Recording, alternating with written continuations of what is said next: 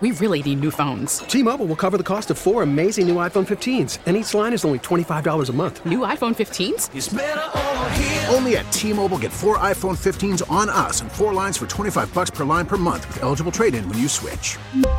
Minimum of 4 lines for $25 per line per month with auto-pay discount using debit or bank account. $5 more per line without auto-pay, plus taxes and fees. Phone fee at 24 monthly bill credits for well-qualified customers. Contact us before canceling account to continue bill credits or credit stop and balance on required finance agreement due. $35 per line connection charge applies. See T-Mobile.com. Welcome to KCBS In-Depth, a discussion of one of the topics making news this week. This is KCBS In-Depth. Thanks for joining us on In-Depth. I'm Jeffrey Schaub. We are coming to you from the campus of Sonoma State University in Rohnert Park. This is a fabulous school, a beautiful campus. It's a pleasure to be here today, and it's a pleasure to have Professor David McEwen on the program. He is chair of the Department of Political Science here at Sonoma State. Some of you may recognize him as a political analyst on KCBS going many, many years back. Thanks for being with us this morning. What I want to ask you about is Anonymous. Is this a game changer? Well, if we look at what's happened over the last week, and certainly the op-ed that was published by Anonymous, it has given the White House fits and starts. This is a White House that has had difficulty managing the president, a White House having difficulty managing the message.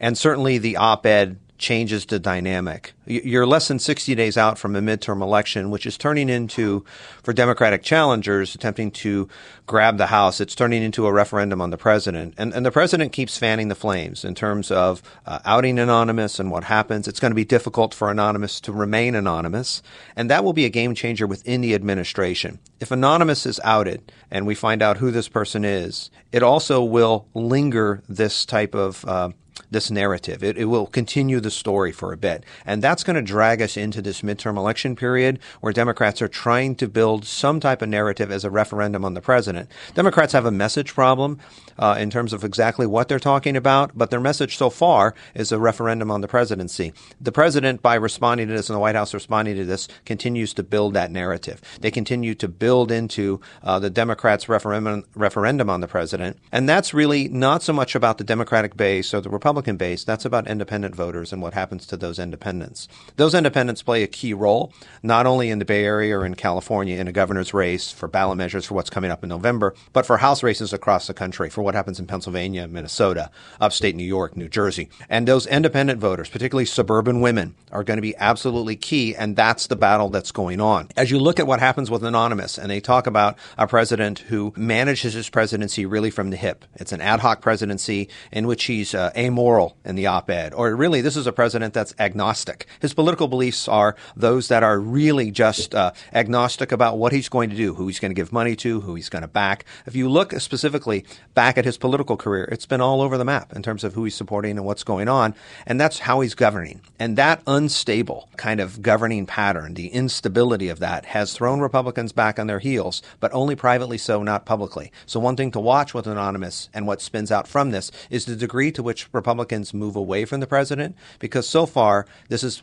Donald Trump's Republican Party. He's taken it over, and by taking it over, what he's been able to do is completely revamp the establishment of the Republican Party, and Republicans have backed that. Lindsey Graham, the senator from South Carolina, would be the biggest example of this. He's been against Donald Trump, for Donald Trump. He obviously is someone who was close to the late John McCain as a maverick, but he's also someone who's embraced this president very closely because he's worried about how that party has changed, and he's emblematic or symptomatic of the Republican Party today. The same thing we see with Paul Ryan, who's a lame duck, and who comes next? Kevin McCarthy? Is it going to be Steve Scalise? And the attack on big tech or high tech is an example of this battle that's going on for the heart and soul and the direction of the Republican Party. This says nothing about the Mueller investigation. This says nothing about Russia or Rudy Giuliani or what comes next. If you think about what's happened in the last week, the Kavanaugh hearings, what's happened with Russia and Mueller, what's happened with Rudy Giuliani, 60 days out, less than 60 days out from a midterm election, all in the context of Anonymous. This has been a heck of a week, and we would have said that a week ago or a year ago, and it just continues to build and build and build. The other big story this week, Brett Kavanaugh and his Senate confirmation hearings for the U.S. Supreme Court. Kamala Harris, U.S. Senator Kamala Harris from California, she's played a big role in this. She's had a lot of face time, and she has really gone after Kavanaugh and brought up a lot of things that the Democrats think are very, very important. Why are we seeing so much from her and not as much from Diane Feinstein? What's going on with that? Yeah, I mean, if you look at the Senate Judiciary Committee, there's a couple of things going on here. We've seen a lot of face time from Kamala Harris from California, but also from Cory Booker as well, a senator from New Jersey.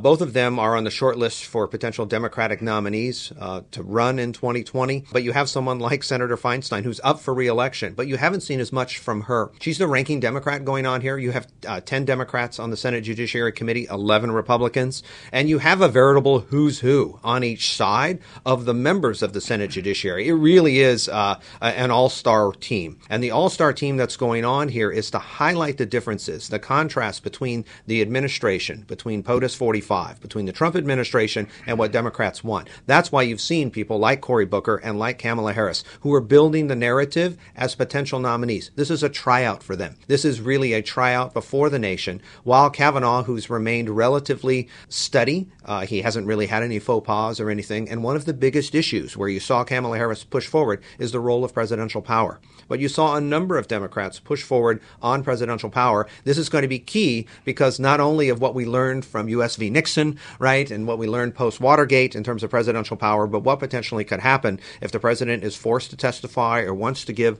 the special counsel, wants to, change the Justice Department and the AG, all of the things the president has talked about and tweeted about. This has a potential conflict. If Democrats were to win the House, there are lots of things that they could do to get the president's tax returns. For example, the Ways and Means chair, if it's a Democrat, can subpoena for those tax returns. Those returns don't come forward. Then it's a contempt of Congress. This becomes an impeachable, or it leads to articles of impeachment that can be drawn. But in the Senate side, it's a much different animal. The Senate functions such that Democrats are going to be it's going to be very difficult for them to win the Senate this particular election. They're really on the defensive. And so you have to highlight some of the contrasts. It really is a club of equals. And that club of equals is interesting because you have essentially California's rookie senator who can audition for the 2020 potential lead of the Democratic Party. And maybe that isn't to run as the presidential nominee, but to be a vice presidential candidate. So here's the thing. She's been on the job, what, 2 years? Almost two years.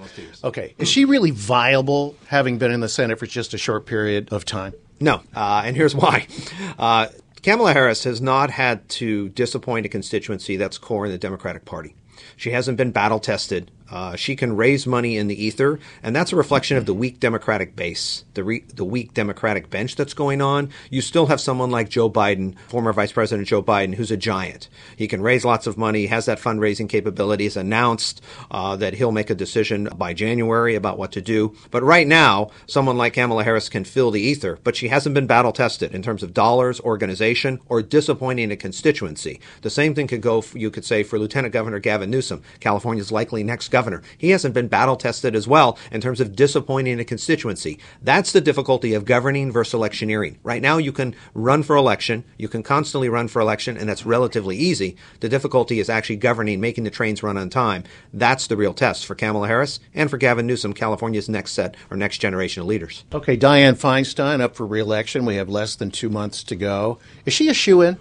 She certainly is operating from a position of strength. The way that she wins is not having any faux pas. So that means you don't have a debate. You continue to press and press. And Kevin DeLeon has to find some way to cut through. Save some type of health episode or health scare, Dianne Feinstein will win re-election, no problem. Okay. Now, the big banana this year, of course, are the House races, less than 2 months away. A lot of people say that the Democrats are going to retake the House. That's kind of a given in some quarters.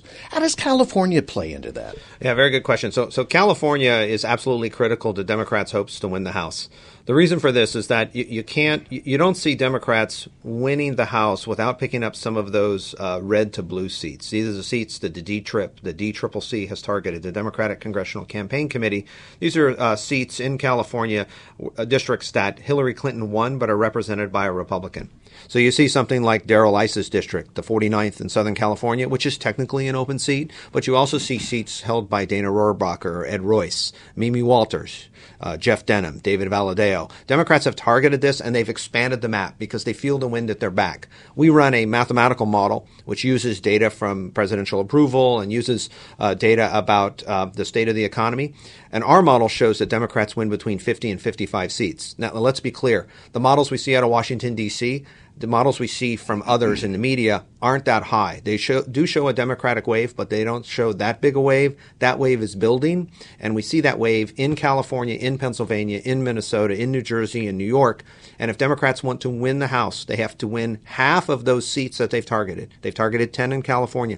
They need to pick up 5, and they also need to net 3 or 4 in Pennsylvania. That will give them the 23 seats that they need to win the House of Representatives. We talk about the blue wave. Do you think there's a chance that voters will go to the polls and hold their nose and say, you know what, I'm going to vote for the other guy. I'm going to vote for the other woman. I'm a Republican. I don't like what's going on in the White House. Do you think there's any chance at all that Democrats could take the Senate? It's hard to see Democrats taking the Senate because of the states that they are holding on or to that they're on the defensive. So you look at a state like Montana, where John Tester is running for re-election. The president was just in Montana this past week, talking as much about what was going on with Anonymous and what's going on in Washington, D.C. as he was what is happening in the Montana Senate race. But Montana's a red state, and John Tester is a different type of Democrat. We move just east of there to North Dakota. Heidi Heitkamp is a key vote for the president on guns, on financial services legislation. She's the U.S. Senator from North Dakota. But she's a different type of Democrat. Joe Donnelly from Indiana, or Joe Manchin from West Virginia. All of these are seats where the president is going to talk nicely about those U.S. senators, but also campaign hard against them. You're going to see Barack Obama in California campaigning in those red to blue districts. You're going to see Donald Trump come to California to raise money and raise the profile of someone like Devin Nunes.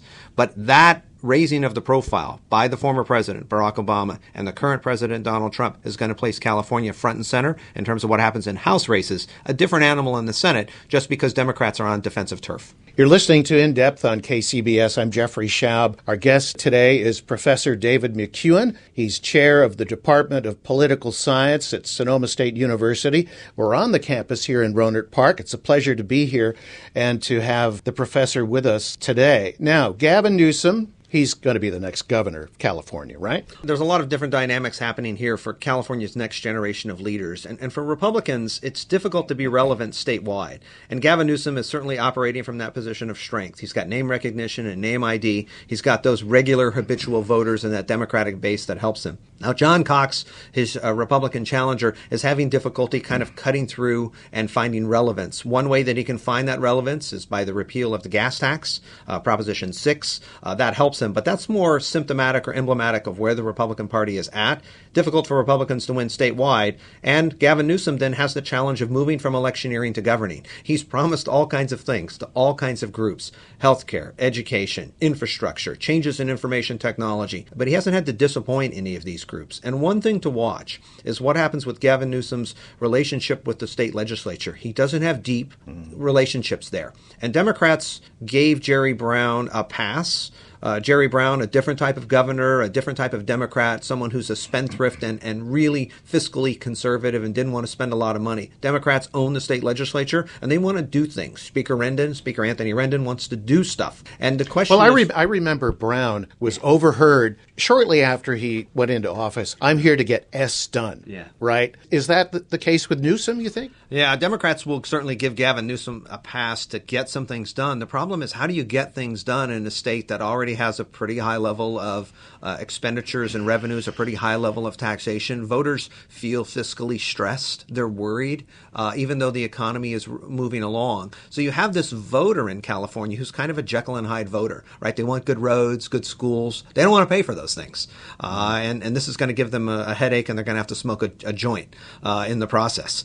But nonetheless, this Jekyll and Hyde voter, it's difficult to govern that voter. And so Gavin Newsom, as the next governor of California, media is going to have to navigate a place where everyone is going to be calling in their bets. Everyone's going to want spending. That spending is going to be big. You have a huge portion of the budget that's devoted to K through 14 education, the junior colleges, and K through 12. You have a changing California in terms of its demographics and what's happening. You have a red-blue divide that's deep within the state on social and cultural issues. And you have a guy who's clearly the future of the Democratic Party. And the question is, does he look past California into 2020 in a weakened Democratic field? You also have a guy in Southern California named Eric Garcetti, who's a potential rival to this, and as California's junior senator, Kamala Harris. So in some ways, this particular midterm election is more about what happens in California as anti-Trump, the juxtaposition against the Trump administration, as much as it is what's happening in Washington, D.C. and within the White House itself. And that's squarely where Gavin Newsom, Kamala Harris, and Eric Garcetti want to be. Okay, he sits on the Board of Regents for the University of California, and he's a big advocate for education, preschool. Is this going to be a big push for him? It will be a big push. And what he's done so far in his campaign is push for everything. And he hasn't had to disappoint constituencies. That's going to be kind of the key role for Gavin Newsom. How do you navigate disappointment? Whether that's going to be the California Nurses Association on healthcare, whether that's going to be the California Teachers Association on what's happening with K through 12, K through 14 education, what happens with infrastructure? How are you going to deliver transportation and maintain the viability of Google? What are you going to do about housing? Maybe the singularly most important issue in California, not just in the North Bay in the wake of tragic fire, or in Santa Barbara, but throughout the state. So there's this divide that's going on over quality of life, schools, education, transportation, housing, healthcare. That future kind of battle is something that is relatively unknown because candidates have promised a lot, but how are they going to deliver on those promises, especially with the legislature that's going to have 120 members, but 1,000 different priorities on how to spend money. So here we are on the campus of Sonoma State University. Does this university and others need more funding, more focus? Because more and more students are coming into these schools, right? Yeah, you have a changing demographic in California. You need more workers, if you will. And so there's a real push to graduate more students. The difficulty is getting those resources into the classroom. And so what you want to do is have quality education. You want to prepare that workforce for the future. And that requires more professors. That requires more teaching. It requires more assets in the classroom for the quality of the instruction that we're trying to deliver.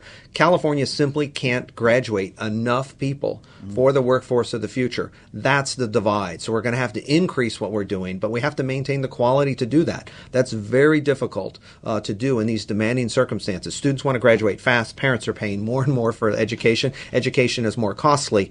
And at the same time, you want to maintain quality. And the workforce is changing. People are much more mobile. They're less wed to their jobs. We're in the midst of this grand social experiment that's going on. It's a heck of a fun time to be teaching in the classroom. It's a lot of fun to be talking about politics. We have more majors than ever before. People are engaged and paying attention. They're just engaged and paying attention in kind of a negative way for all the wrong reasons. Jerry Brown, what do you think his legacy is going to be? So Jerry Brown's legacy is not to go gently into that fair wind.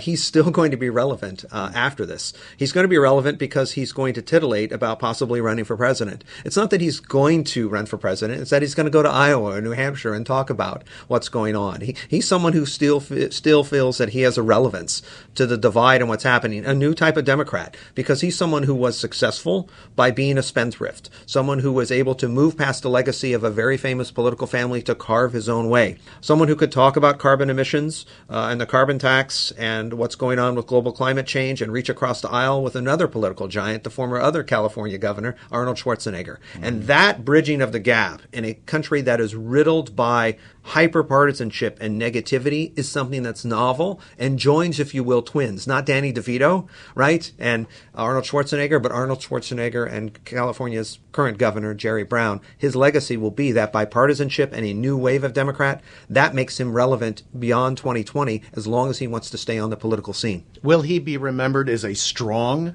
effective governor? He will be remembered as a strong, effective governor. But, you know, he's been in and out of California politics for so long. And he's also someone who's been relatively flexible about his beliefs. He was for Proposition 13, against Proposition 13, went back and forth in that campaign in 1978. He's someone who reformed the amount of money in politics by the California Political Reform Act, Prop 9, back in the wake of Watergate. He's someone who's been all over the map. Now he's someone who's tried to build a legacy about what he believes as a new wave of being a flexible Democrat. And that's a lesson for the Democratic Party nationally, especially as they battle between, say, the establishment and the progressive wing, something the Democrats have not resolved, and a place that Kamala Harris, for example, is finding a way to navigate forward. Gavin Newsom's trying to find a way to navigate forward. And then you have the granddaddy of politics of California, the big daddy, if you will, now. And that big daddy is not Jess Unruh. That big daddy is Jerry Brown. You're listening to In Depth on KCBS, and our guest today is the chair of the Department of Political Science and Professor David McEwen. We're coming to you from the campus of Sonoma State University in Rohnert Park. Thanks again for being with us. I want to ask you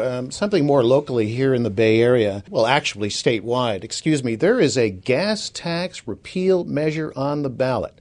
I think it was last year that we ended up with a 17% increase per gallon in the gas tax. But now there's this measure to repeal that. What's that all about? Who's behind that? Yeah, if you look at kind of the history of California politics in the modern era, say move from the mid-1970s forward, you start to see that California suffers these political earthquakes every few years. Proposition 13, term limits, certainly the recall of Gray Davis in 2003, and then this political earthquake of what to do on the gas tax. The gas tax is a tremendous motivator for certain elements of the state that are worried about tax. And when Democrats passed this and moved this forward, this gas tax, it gave the third party in California more and more voters registering as third party or as no party preference, right? They have no party preference, and the third party of California are Republicans. They've moved into this status, not just of Democrat, Republican, but no party preference has overtaken them. The Republican and the anti-property tax movement and the anti-tax movement, property taxes, sales taxes, use taxes, something like the gas tax, has become hugely powerful as a motivator. It's a reason that Republicans and independent-minded Republicans would come out to vote for John Cox for governor. They might cast a vote of no across many incumbents, but it illustrates the power of the movement on gas taxes, especially if there's any economic drawback. As gas prices have risen overall, and California, the Bay Area, having the highest rates for gas per gallon in the country, that is a tremendous motivator, even in the liberal Bay Area, even in liberal bastions of California. And it's a huge motivator for independent-minded voters in the Central Valley, in purple areas of California, and in red areas of California. So California's got all these kinds of voters that are conflicted. They're constricted about what to do. They're registering more and more as independents. Now they have a reason to come out. And Republicans find themselves in a place as the third party that they need to be relevant. The anti-gas tax, the gas tax repeal, is a tremendous motivator not only for their base, but also for those voters that are no party preference voters. And that's where they find their relevance. And we see this for how Republicans are running for office. If it's difficult for them to get elected statewide, they run as independents. For insurance commissioner, they run as independents in other areas. And as a way to do that, they can find their relevance, because Republicans have had difficulty getting elected to statewide office as Republicans per se, but there are thousands of Republican office holders at the local level. Now, we have local nonpartisan offices, but that's where they're looking to pluck people, and the gas tax allows you to cull that field. Democrats have been tremendously successful at this and owning statewide office and owning the state legislature, but they each face different problems. Republicans face a demographic problem, and Democrats face a geographic problem. Democrats tend to be siloed, if you will, into those coastal areas, those counties that touch water in California. That's the geographic problem they have. And Republicans have a demographic problem. California is changing dramatically in terms of what the population looks like, who's coming into colleges and universities, for example. And many people feel that they don't represent their interests. Each party having a problem. We see this nationally. We see this throughout really many states, but California really is the experimental ground for that. Voters that want to make a lot of money, work at Google or work in Silicon Valley, but don't want to pay a lot of taxes. And they don't want to be bothered with who they sleep with or what they do with their own lives. So here's the thing. Earlier this week, I interviewed one of the council members for the city of Petaluma, and we were talking about Highway 101 because they have a big expansion project there. It's on the drawing board. They're kind of ready to go in the next 2 years. They want to widen the lanes. Traffic through Petaluma and Rohnert Park, as you know, is a nightmare. It's 2 lanes in each direction. But if the gas tax is repealed, in that project alone, they could lose $85 million in funding, and that thing comes to a stop, at least for a while. How big of a deal is this in the Bay Area if the tax is repealed? Yeah, it's a huge deal, because what you've seen is localities, local governments have, and local government officials have to find ways to cull together money. That money has to be some combination of federal dollars, state dollars, local use dollars to pay for projects because they're so expensive. And this really is a test here not only of Governor Brown and his ability to protect one of his legacies, which he has a huge amount of funding to help with this ballot measure or to transfer money. There's lots of ability to do this under California campaign finance law. But what you have, at least locally, is local government constrained, finding ways to raise money and getting creative to do that. But you have to grab lots of different sources, and voters get ticked off about that. You've only had 101 under construction for the last 20 years. It's only going to be that way the next 10 or 20 years. And if the gas tax is repealed, that process of actually raising money and continuing those projects, that's going to really be called into question. And then local government's going to have to get creative again.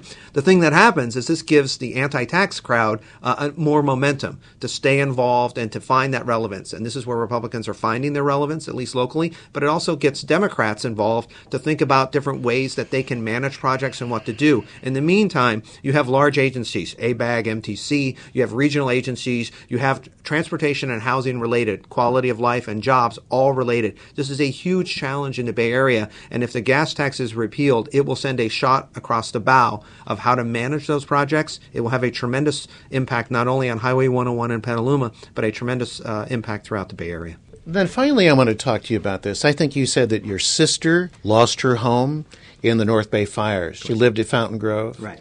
And what do you think we need to learn from this experience? All right, so there's a tremendous opportunity to learn from this case, this tragic case, about how local government can respond, about how regional government can respond, about communication, right? When we have these tragic events, 9/11, huge crises of life, they present tremendous opportunities in terms of how to learn to make things more effective. Local government is constrained to raise money by regulation for sharing information between what happens between the state and federal government. And what this does is it provides a crisis or writing moment, an opportunity to change public policy in dramatic ways. But what you start to see is how linked things are: water policy, land use policy, transportation, jobs, the regulation of housing and the rebuild. All of that requires government to be agile. This is a government that was designed 200 plus years ago to be slow, conservative, and not agile. And you find lawmakers and legislators trying to find ways to maneuver and relax legislation for a government designed not to be flexible. The biggest lesson I think to learn is try to create flexibility and experimentation in government, which is not something that we have seen. Let the locals do what the locals do best and experiment and act adult. I mean, politics, if you think about it, is a game for adults. You have to trust individuals, and we are not in a place where we are very trusting of government and local officials experimenting, and that's what you need, is that ability to experiment. Well, here in Sonoma County, of course, the Board of Supervisors, the City Council in Santa Rosa, they're doing their best to try to meet this challenge. But it's also very, very expensive. It's very expensive. You don't have the ability to pay for it if you're the city of Santa Rosa or if you're the county of Sonoma. So you have to rely on the state government. You have to rely on FEMA and the federal government. And those are agencies and entities that are not agile in their response. You also have an administration in Washington, D.C. that's going to be hostile to a lot of what California does. So the key thing is to not politicize disasters.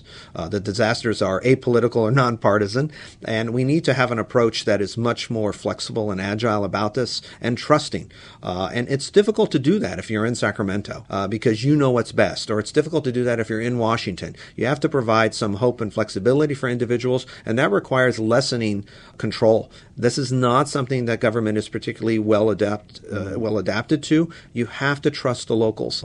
You've been listening to In Depth here on KCBS, and our guest has been Professor David McEwen. He's chair of the Department of Political Science at Sonoma State University. We're here at Sonoma State.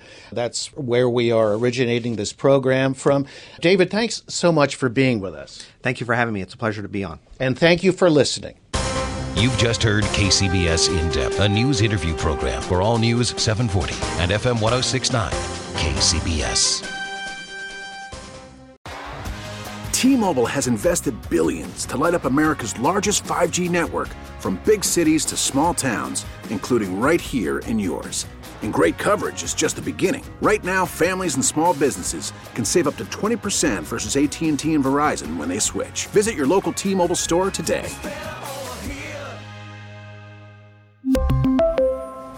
Plan savings with 3 lines of T-Mobile Essentials versus comparable available plans. Plan features and taxes and fees may vary.